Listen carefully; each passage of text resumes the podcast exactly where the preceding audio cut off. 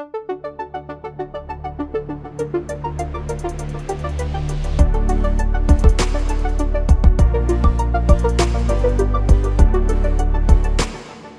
and welcome to the Scenius Studio, hosted by me, Ben Jacobs of Scenius Capital. With this podcast, we aim to give listeners inside access to the best and brightest investors in the crypto asset management industry. In each episode, I will chat with a leading crypto and blockchain venture fund or hedge fund manager as we explore the complexities of operating an investment fund at the bleeding edge of innovation. In this episode, I sit down with Zoe Weinberg, founder and managing partner of Exante, a venture firm investing in the next generation of privacy, security, and information tools. Prior to Exante, Zoe served on the National Security Commission on Artificial Intelligence and at Google AI. She has also had stints as an investor at the International Finance Corporation of the World Bank and at Goldman Sachs. Tune in for insights into Exante's thesis of agentic tech and how blockchain represents a core component of the firm's investment strategy. Let's get into it.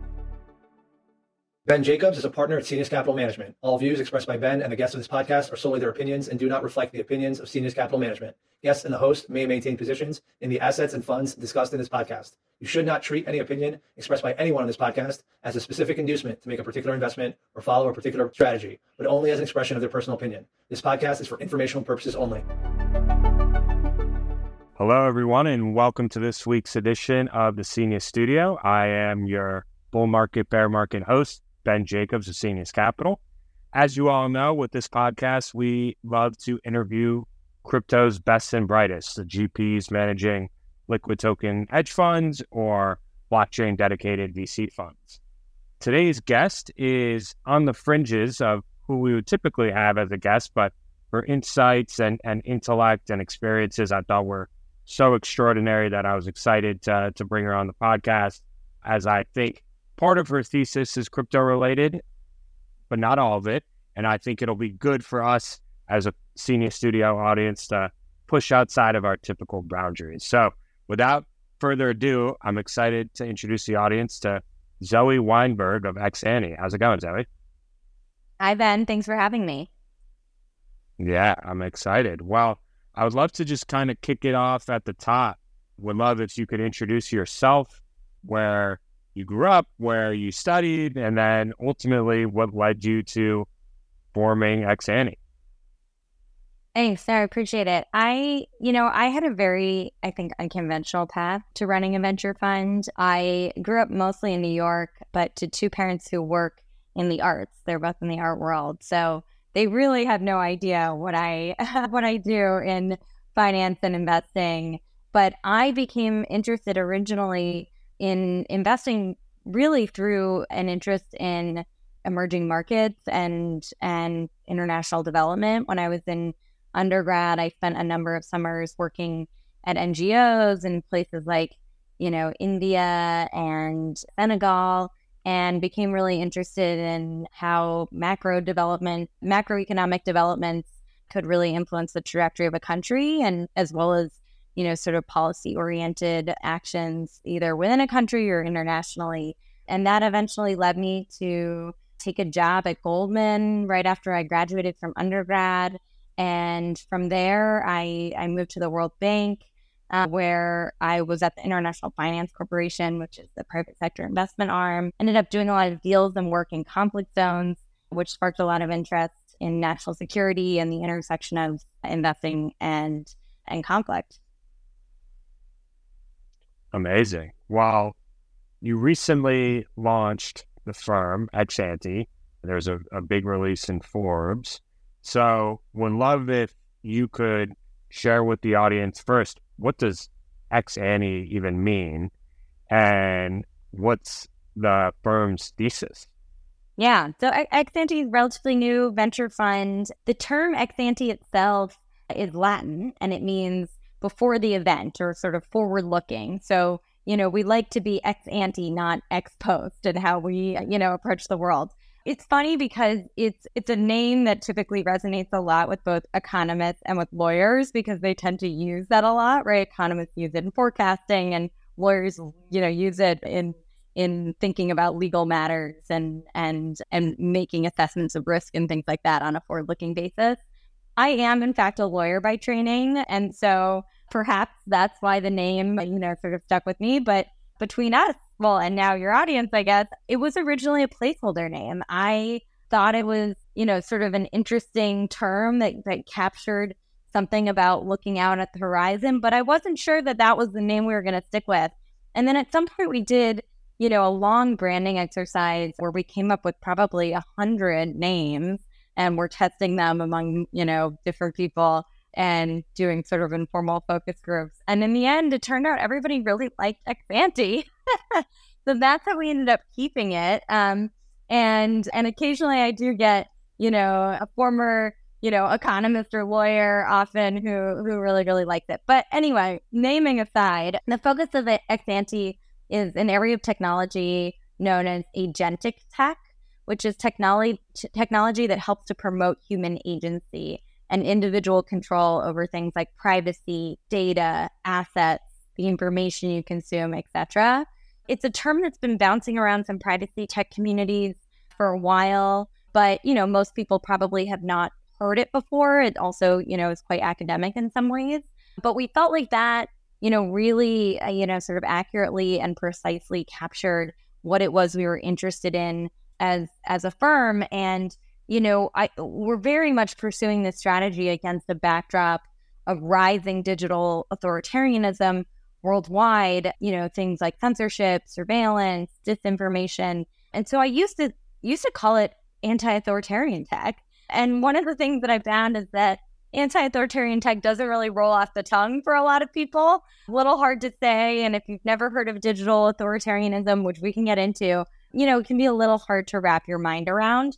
And so, and so even though in some ways I, there's parts of that term I still like, you know, I knew that wasn't probably the right, the right, right way to talk about it so that it was as accessible as we wanted it to be to, to, to lots of people. So you know, agentic tech is it's certainly a, a sort of nascent area or nascent field, but but there's been a ton of en- enthusiasm around it, and particularly, I would say, from founders, many of whom, you know, in privacy tech, but I would say specifically in the crypto and Web three world, you know, are deeply ideologically oriented, care deeply about a decentralized future, and care deeply about human agency. So I, you know, I have found that that's a domain that I think really captures a lot of the energy that's happening in in founder communities already and and we are happy to be able to help, you know, kind of shape it and give it some nomenclature. I'd love to explore that a little bit further and what pushed you towards this thesis because I know you've spent a lot of time in, in the early part of your career working for government agencies, foreign relations. You spent a significant amount of time abroad in some uh, potentially unsafe areas. So, what did you experience and see on the ground firsthand that made you think that this was not only important for there to be innovation in, but is it investable? Like, is there enough high quality businesses that are going to generate value that this was a category you wanted to dedicate the fund to. Yeah, there's so a lot to unpack there. I'll, I'll I'll I'll start with the first part, and then we can we can move to the second. You know, in terms of like what led me to this thesis and why you know I thought it was I, w- I thought it was compelling. You know, as I mentioned before, I I used to work at the World Bank, and I did a lot of work in conflict zones and spent time in places like Somalia and Liberia, South Sudan, DRC. Later, not at the World Bank, but later I, I spent some time working in Iraq as as a, effectively as an emergency aid worker. And I became really interested in all of the different ways that technology was often being deployed in those environments to surveil and manipulate and control people, either by government actors or other types of actors. But I also, you know, saw all these bright spots too. These, you know, the ways in which people were leveraging technology to share information, you know, using things like Signal, or, you know, in the case of Iraq, one of the clearest ways of, of getting up to date information about the offensive in Mosul was a Twitter account called Mosul Eye, right? Like that was the way that people were able to communicate and share information. And as well as things like, I talked about this before, but like mining Bitcoin. And, you know, while I was living in Iraq, I had the good fortune of meeting some of the very first Bitcoin miners, if not the first potentially Bitcoin miners in the country who had set up a little mining operation in in a small village, you know, near kind of near the border with Iran. And, you know, it's super resourceful and smart business, right? You know, like it's a oil rich government subsidized electricity, like you can make the math work. And also, you know, everybody who had been involved in that operation, you know, had been displaced, had had, you know, sort of learned not to trust the Iraqi dinar. It's very hard to participate in the global banking system if your country is sanctioned in all these different ways, etc. And so it really was about attaining a level of financial freedom and security that just isn't possible in every corner of the globe. So I found all of that to be deeply inspiring and and you know it sort of stayed in the back of my head. I you know I then you know if you fast forward a couple years I worked on something called the National Security Commission on Artificial Intelligence was which was an independent congressional commission. So I never formally worked for like, you know, government agency, although I guess I did have a .gov email address. So it depends on how you think about it. But, but it was an independent commission and and the chair of the commission was Eric Schmidt, the former CEO of Google and I, you know, got to know him and, you know, one thing sort of led to another and and that eventually led to me, you know, founding Exante, but really because I was interested in how we might accelerate the development of technology that ultimately makes democracies more robust and resilient and is a real counterweight to the Chinese surveillance state model of the world. And one of the things I had observed over the last couple of years is that there, you know, there's been a huge, you know, uptick in interest in defense tech and dual use tech, which by the way is great because for so long I think there really wasn't a whole lot of private capital that that was going into that domain. But I've also found that uh, you know a lot of the focus of the defense tech world has been on hardware, advanced robotics, drones, etc. Again, that's great. The DoD, I'm sure, is going to continue purchasing that type of equipment. But you know, conflict is also evolving in lots of different ways and and especially as the U.S. you know turns toward great power competition with with players like China and Russia, issues like surveillance, hacking, you know, stolen IP, TikTok, etc., are going to become you know greater and greater threats, and and you need a whole lot more than you know kind of military equipment and hardware to to solve a lot of those problems, and you don't necessarily need you know the the the surface area to be government to to sort of effectively you know kind of challenge those forces right? Like both consumer and enterprise data is is oftentimes you know just as just as valuable right? So i was thinking a lot about you know what does it mean to really invest in national security? What does it mean to defend democracy? And i think there's a lot of different angles to that. To answer your second question about you know how do you know whether or not this is you know, a domain that's worth investing in from a returns perspective, I think what's really interesting is that and and this is part of what, you know, gave me the conviction that this really was a, an interesting market opportunity is that we're ha- we're witnessing the confluence of a bunch of different drivers.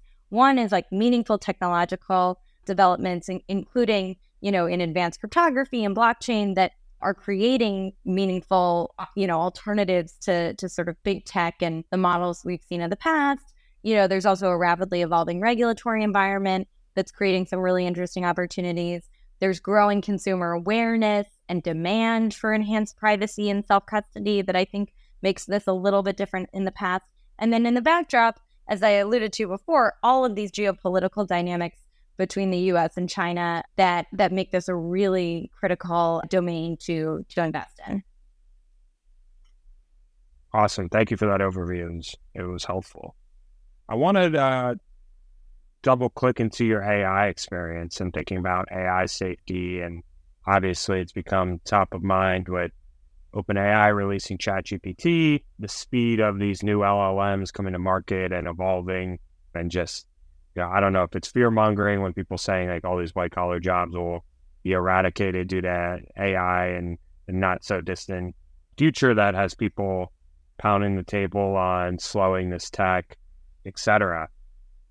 I specifically am thinking about AI in terms of authenticity of content and the easy replication of content, specifically with the, the election year coming to bear in just a uh, you know few days here. We'll be in 2024. So, how do you think about you know AI your specific angle on AI as it pertains to agentic tech and, and maybe any deals you've done thus far that express that that perspective. Yeah, I think there's both. When I think about I generally, and then specifically around generative AI, and you know, I think you're alluding to things like deep fakes, et cetera, that that potentially could really, you know, disrupt our information ecosystem.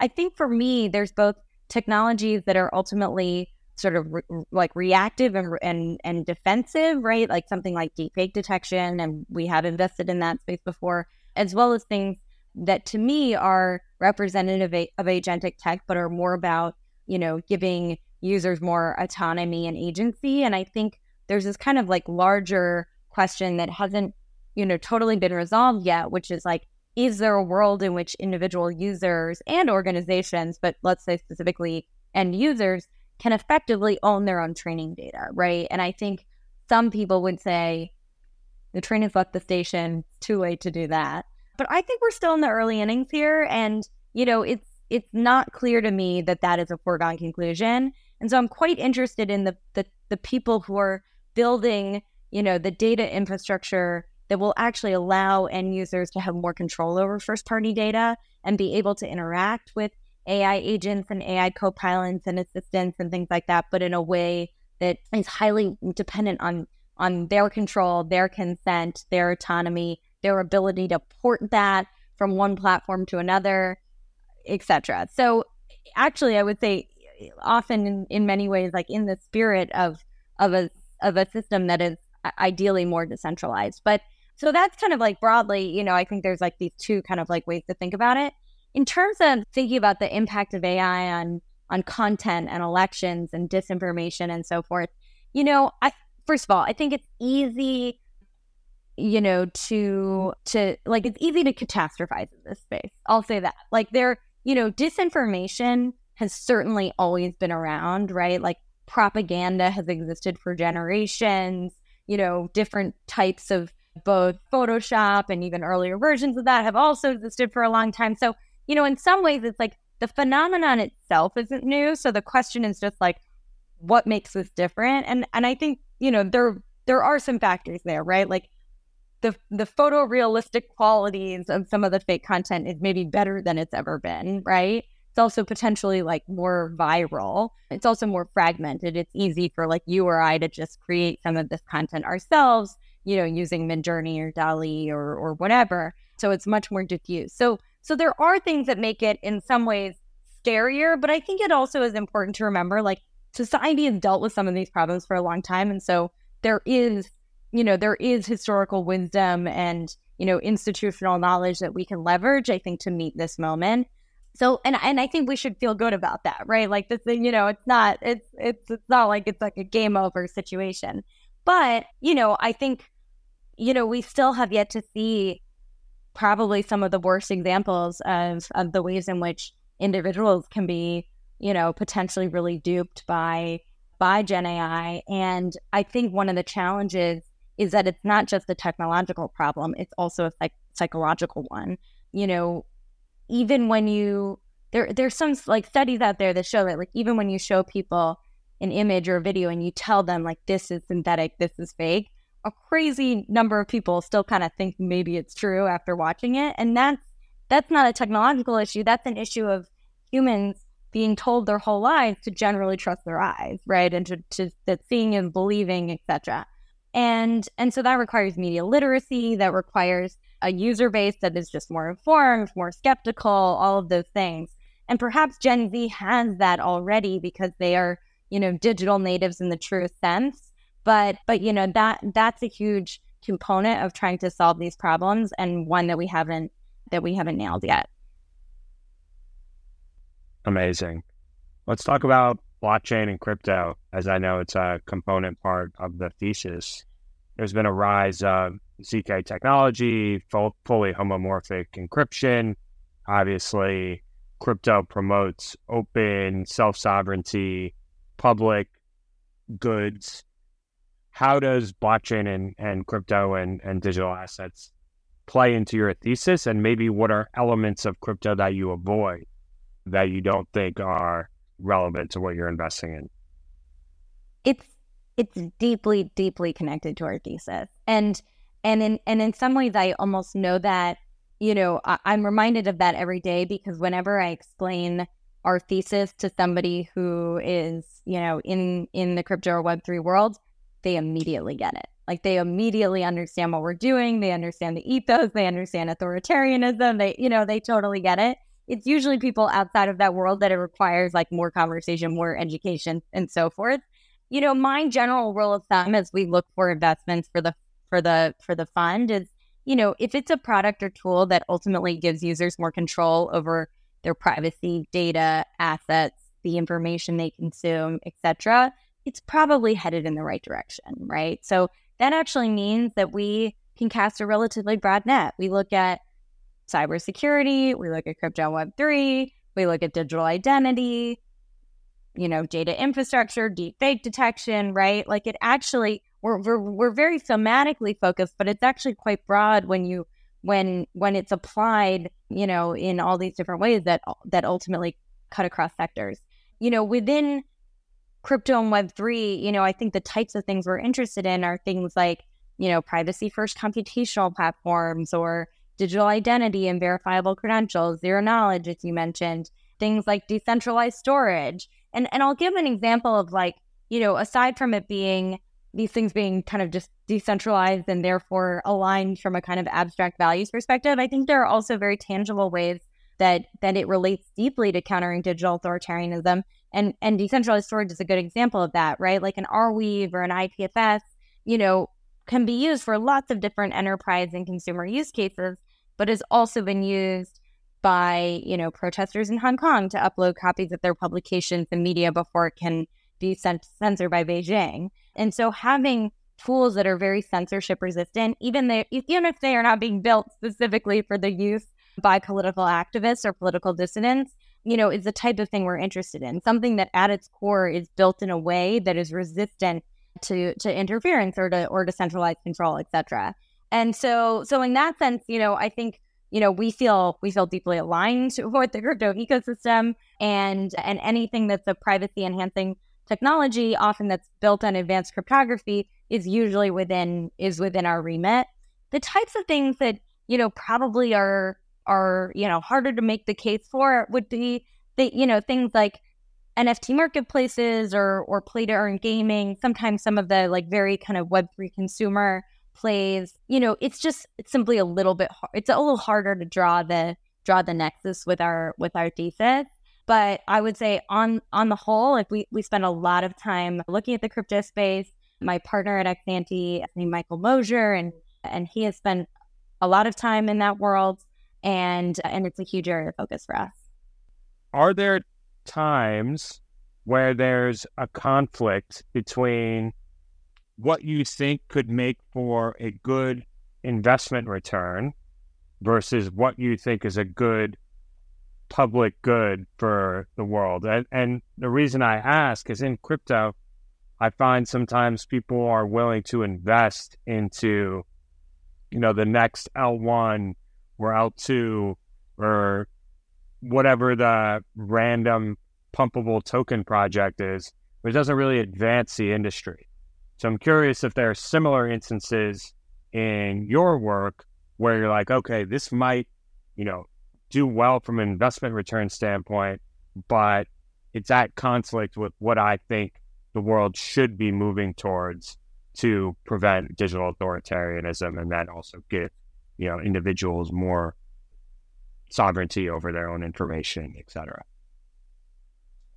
We have that challenge on both sides. Sometimes I see projects that are deeply values aligned, hugely mission oriented. You know, they're changing the world, they're building tools specifically for, you know, political, you know, political activists, dissidents, human rights defenders, journalists, etc. And I love what they're building, but I are but I know that it's not, you know, it's not a company that's going to make venture like returns and also in in many of those cases, I actually don't even think they should take venture capital funding because venture capital is is suited for a very specific, you know, type of company that has uh, you know a certain type of scale that it can reach and so forth and it can and it can also you know change the incentives for a company when it comes to how they serve their various stakeholders, as we all know well. And so, yes, all the time I see companies that are that are very values aligned, but but probably not suitable for for venture dollars.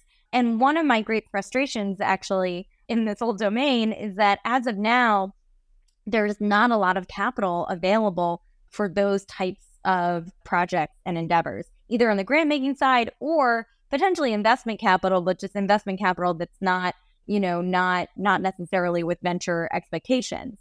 You know, wh- one of the things I would love to see happen in the space as time goes on is more capital that's available for those types of public goods projects, or I would just say, you know, sort of mission oriented projects that may not be trying to, you know, sort of monetize.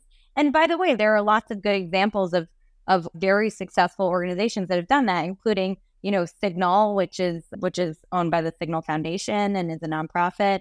You know, I think the fact that it's a nonprofit is part of what gives a lot of users the confidence that you know they have no incentive to collect and sell your data because you know they're not trying to return you know generate returns for shareholders they're not trying to maximize the you know revenue and things like that or for example something like tor right the the kind of circumvention tools vpn etc both of which by the way were originally one of their original funders was the open tech fund which is a congressionally oriented congressionally funded vehicle that that funds a lot of projects that that help to advance, you know, the open internet and and freedom of information and things like that. So I'm very supportive of that sort of thing. I wish there was more capital out there to do that. And yeah, as of now, like some of those projects, like we, you know, I can't I can't justify it.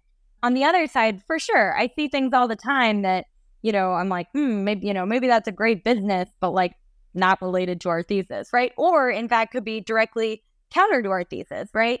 you know, I am very interested in tools that the counter surveillance. And yet I actually end up getting sent often a lot of surveillance tech deals, maybe because people are confused or whatever. I don't know. And I always want to take those meetings because I really do want to understand what people are building and what the cutting edge is and all of that stuff. And and yet, you know, like often it's tools that are leveraging things like facial recognition that have like a high probability of like being misused or or you know or yeah or or being could be used you know by law enforcement for example in a way that i think violates civil liberties etc and so those are the sort of things we also would definitely not invest in even if like yeah you could maybe make a good case that it's it's going to be you know a good a good business so yeah we see that on both sides i think you know maybe unless you're just a true generalist that you know if you're a true generalist maybe this doesn't apply to you but i would say anybody who's in a thesis driven fund, I, I think deals with this dynamic for sure. I would love your perspective on WorldCoin and biometric solutions and what the next phase of identity looks like. Like, are you willing to get your eyeballs scanned if it, you know, makes your, your life more efficient or you, you have better ownership over your information? You know, this is a perennial question around privacy is about the user's willingness to trade off privacy for convenience, right? And we make those types of decisions and bargains with ourselves, with the world every single day. Some of us are much more vigilant about it than others, but but that is always a trade-off. It doesn't I actually don't think that it needs to be a trade-off. Like I don't think that that you know, it is preordained that more private solutions also have to be inconvenient, right? But like historically, that has often been the case. I, I do think for well, a few things. One, I think that it's very easy to be lax about one's privacy when you live in a relatively mature, stable democracy where like on a day-to-day basis, maybe you're not that worried that the government is spying on you, right? We have to remember that that is not the case for many, many people around the world, right? For many people around the world, it is truly you know, if not a life or death decision or issue, it is it's it's a one of it's one of, you know, great, you know, sort of critical importance to to to folks' lives and livelihoods and personhood and all of those things. So that's one thing I'll say. But the other is that, you know, I I think in general solutions that that use biometrics tend to make me nervous, you know, like and and not because the companies are not are ill intentioned or and not because folks don't try to, you know, introduce the right security measures in order to protect those biometrics, but there just is a higher degree of risk when it when you are collecting anything that is truly like an irrevocable form of identity and credential, right? Like if my, you know, I lost my wallet a little while ago, like had to cancel my credit cards, I changed passwords, etc. At least I can change a password. I can't easily change my fingerprint, right? And so I think, you know, the the possibilities of compromise are high. And if you're living in if, if you're trying to pursue ends that are about giving individuals more control and and countering surveillance, I think it can often be very hard to get on board with biometrics. That being said, I think there are some very interesting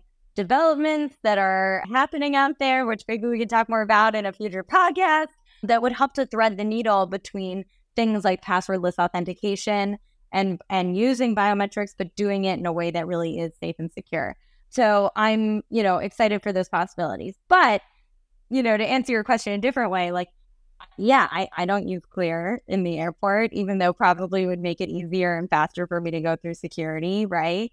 And, you know, that is a choice that I make for myself, but but other people make a different bargain. And I, you know, I, I, I think it's yeah, it's a it's a it's a challenge, I think, for for any individual. And ideally you live in a society where you generally feel pretty safe but if you don't then it becomes much more serious yeah it's i think most people are making those decisions in their lives without even really realizing it for example using you know, apple face id it makes it much easier but now your facial structure is within some database within Apple's well, at least that's stored on device, right? but okay. I hear you, yeah. right? Like, but I think, but I think this is the challenge. Is like, first of all, I don't think most users know how to distinguish between what's on device and what's in the cloud, right? So actually, this, I mean, I remember recently I was like waiting in line at TSA, and some clear person came up and was like,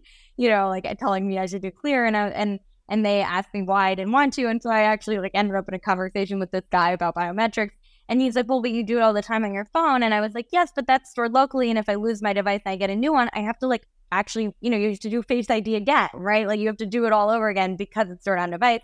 And and I don't think I don't think that registered, right? Or I don't think most people think about that. And why would they? Like you don't get you don't learn about this stuff in school. You don't, you know, like personal privacy, digital privacy is not like, you know, maybe that should be the equivalent of like you know, a, a, a life skills class that you take in high school or college. But like as of today, I don't, you know, I don't, I don't know where people go for this information. Yeah, I, I mean, I personally didn't even know that Face ID was saved locally. So thank you for telling me that. That you know smooths out that fear. But things like things like where to even save passwords, right? It's totally. like how many how many people use LastPass only to have LastPass exposed, you know, a year Yeah. ago and frantically have to change, and then you go to 1Password or what, what do you do? So it's a it's a never ending rabbit hole. I know we're limited on time, so I had one more question before we get into some spicy takes, and it's based on a piece you had written that uh, I read a, a while ago regarding foreign policy in the metaverse and, and just like how, as we move to more digital first world, how governments should play within these new digital, non physically constrained landscapes. So, I would love your thoughts there. When I read that piece, it was, you know, my my intent in writing it was really to be able to engage in some magical thinking, right? Like if we really do migrate our lives and more of what we do and how we work and how we play and how we meet people and how we get services, etc., to the metaverse or to any digital environment, what is the knock-on effect for, for geopolitics or how are international relations going to be connected in the metaverse? And it's and you know, it's a super fun intellectual exercise. It really, I mean, it's a for, I, I felt like it was a form of almost like thinking, thinking in like a science fictiony type of way, right? About like, could you have embassies in the metaverse? And when you need to visit the embassy, you just do that in a digital way? Or, you know, do you have, you know, uh, both like espionage and things like that that occur in the metaverse? Like, what are all the different ways um, in which, uh, you could essentially have the types of global affairs that occur, you know, in the analog world, but but in a digital one, and not just the sort of like prosaic, like yes, the cybersecurity, which we've been talking about for a long time, but actually in these kind of like new, quite different ways. you know, one at the time, you know, I think there was also a lot of interest and discussion around what it might look like to have nation states that were either defined by the metaverse or might or maybe a nation state that is sort of outside the bounds of like the geographic nation state that we think about today but that occupies a real place within a metaversal environment. Obviously like you know the network state is like one type of of version of that but you know i think there are others. And and yeah I, I continue to think it's a really like interesting area to to explore I, you know, I think all of us sort of feel like the metaverse is is coming and not coming and fits and starts and there are ways in which I think we're all very eager to export our whole lives to digital environment and then many ways in which like we're all seeking in person IRL interaction. I think the obviously the pandemic taught us a lot about that.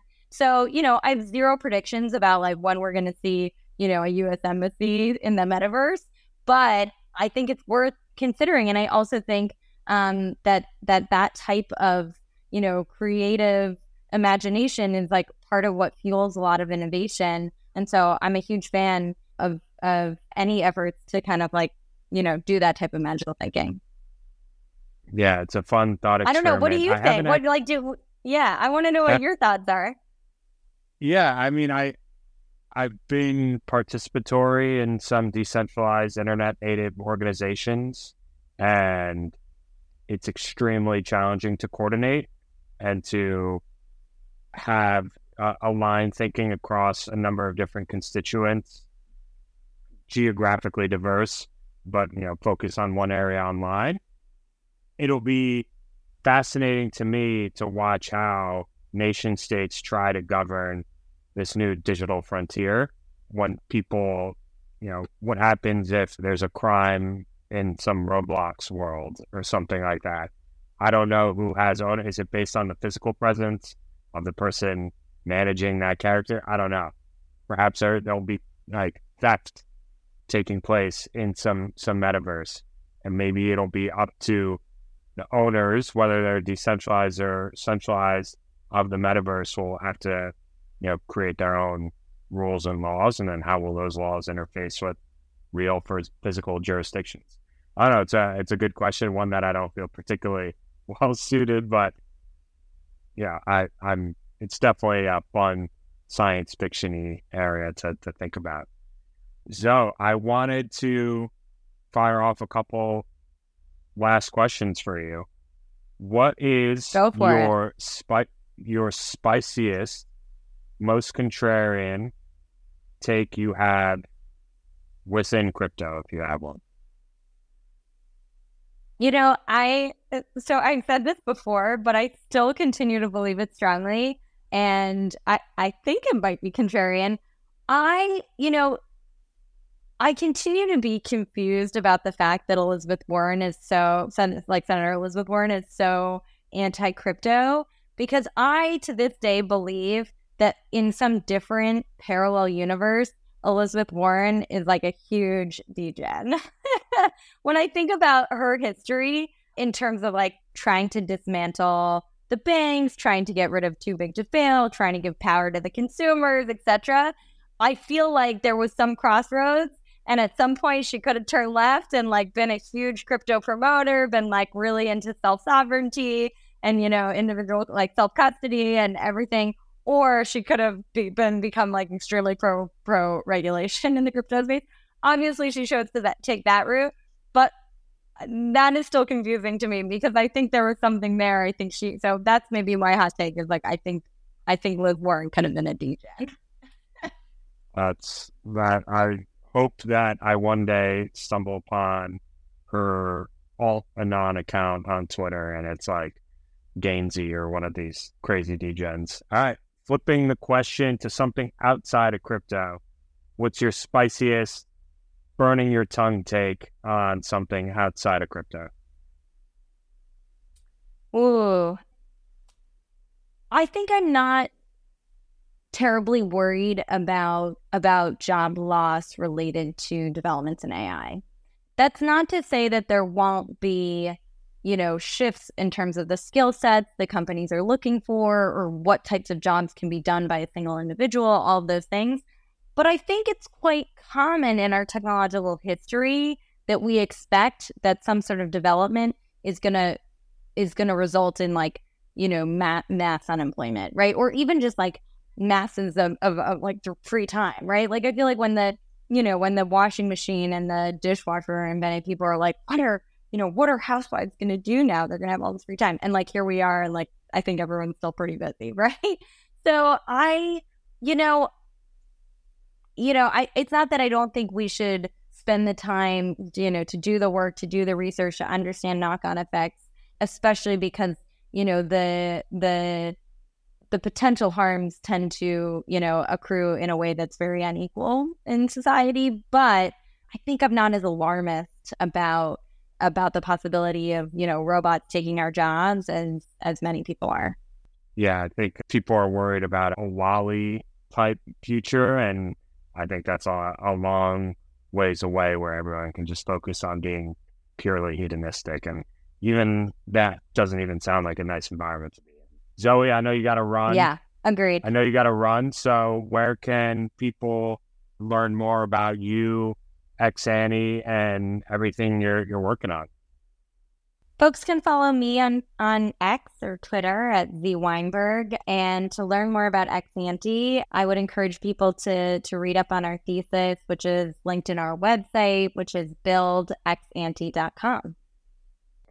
Well, thank you so much for coming on. I, I loved your perspective and, and thoughts. So thank you. And for everyone tuning in, hope you got a lot of value out of this, and we'll catch you next time.